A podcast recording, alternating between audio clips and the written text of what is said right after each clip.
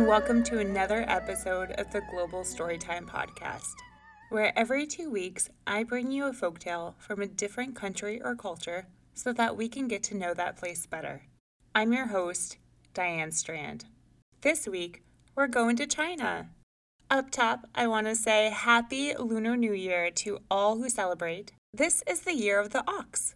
The Chinese Lunar New Year started on February 12th and ends on the 27th. And I said Chinese Lunar New Year because, of course, other countries like Vietnam celebrate it too, but their celebrations only last three days.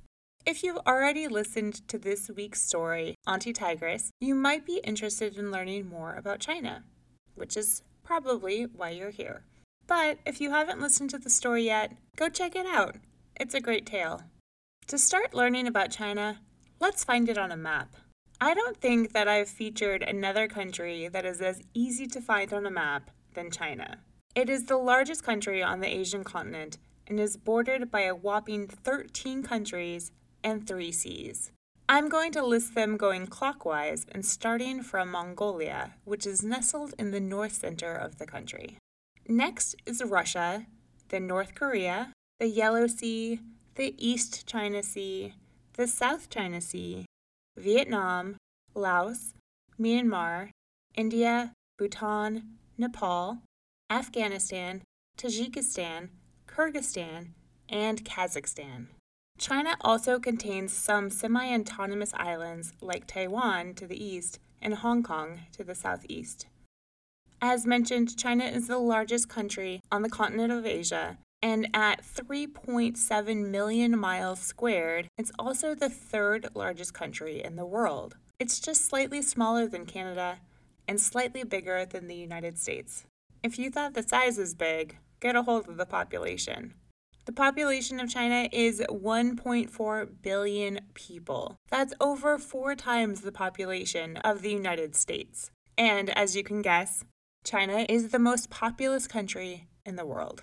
The capital of China is Beijing, which is the ninth largest city in the world, and its population is just over 20 million people. The history of China is a long one, as it is home to the longest continuous civilization in the world.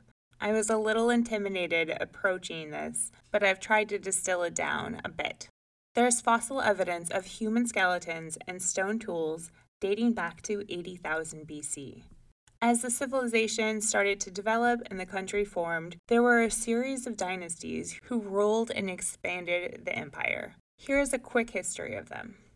The first dynasty was the Shang dynasty, and they ruled in 1600 BC. This era is credited with advancements in astronomy and in math. Next was the Qin dynasty, who ruled around 200 BC, and this is where the name China comes from. This is considered the first empire in the entire world, and they accomplished a lot. They unified the writing systems into one alphabet. They unified the different types of money from around the empire into one currency. They built a 500 mile long highway through the Ziwu Mountains and they started the construction of the Great Wall that is in the north of the country, and that is still standing today. And some of you may have heard about the terracotta warriors that were buried with the Qin Emperor Yingzheng. He had 13,000 clay warriors and horses built along with a huge underground complex for his burial site. A museum that I used to work for had a special exhibit of the terracotta warriors, and I got to see them in person, and it was very, very cool.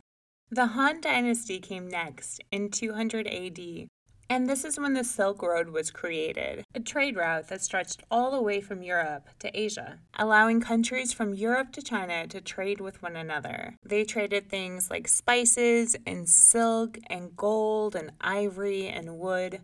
Paper was also invented at this time, and the first book was written. Starting around the year 600 was the relatively short Sui dynasty, during this time, Buddhism was becoming the major religion of the area and literature flourished. It's thought that this is when the legend of Mulan was written.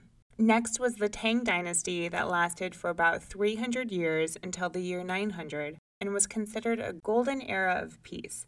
They also had the only woman ruler in the history of China, Empress Wu Zetian. The next 300 years were ruled by the Song dynasty. This is when gunpowder, the printing press, paper money, and the compass was invented. Then, around 1300, China had its first non Chinese ruler. The Yuan dynasty was established by the Mongol Empire, formerly started by Genghis Khan, and the dynasty was ruled by Kublai Khan, who was Genghis's grandson. The second to last dynasty was the Ming dynasty, that ruled for 300 years, ending in the mid 1600s. The Ming dynasty finished the construction of the Great Wall and built a huge palace in Beijing called the Forbidden City, where emperors lived for the next 500 years. The very last dynasty was the Qing dynasty that ruled from 1644 to 1912. During this time, there were a lot of wars with Britain, France, Russia, and Germany.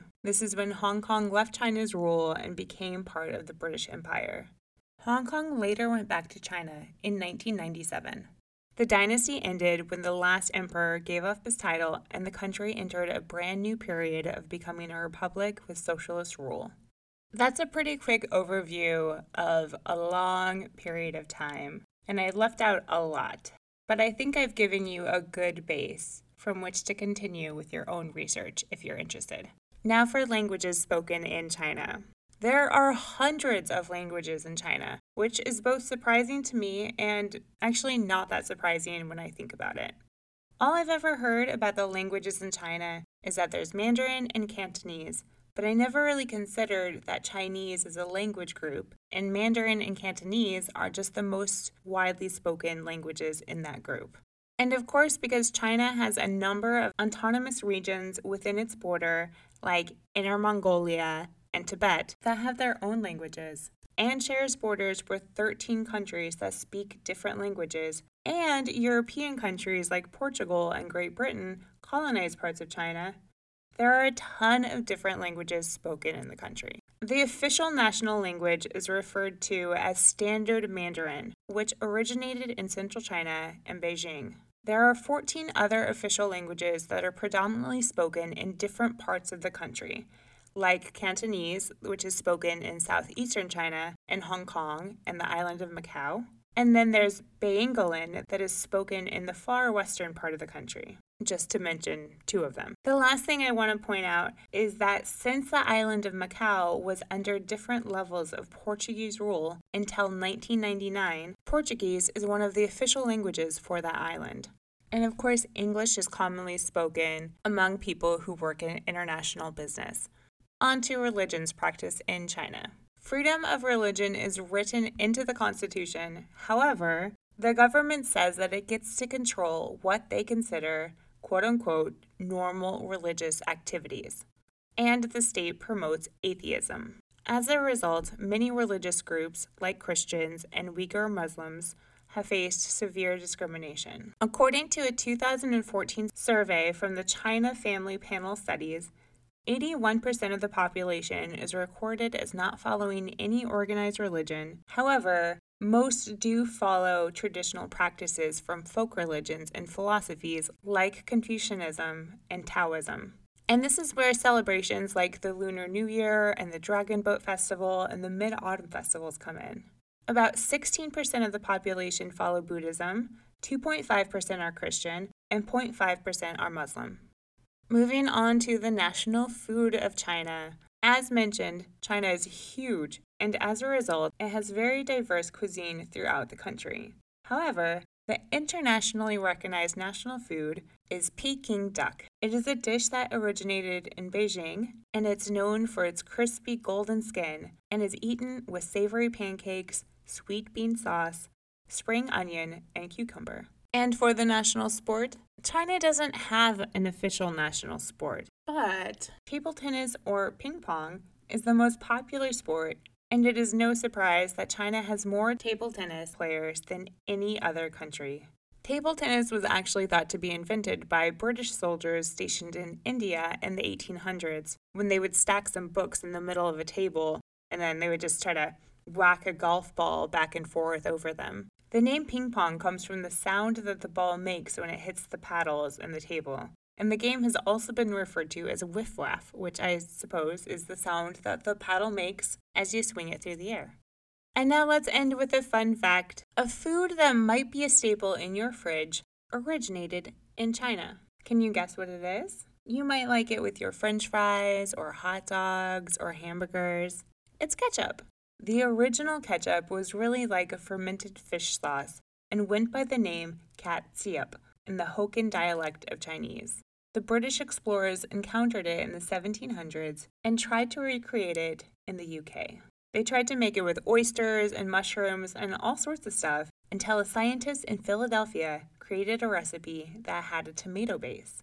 So the food has gone through many, many iterations, but the name has stayed the same. And that's it for this episode of Let's Learn About China. I hope you learned something.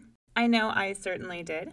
Of course, if you want even more information about China or any of the countries that I highlight, follow the pod on Facebook or Instagram at Global Storytime Podcast. You can always email me at globalstorytimepodcast at gmail.com. And please, if you haven't already rated and reviewed this podcast on Apple Podcasts, please do. I would really appreciate it.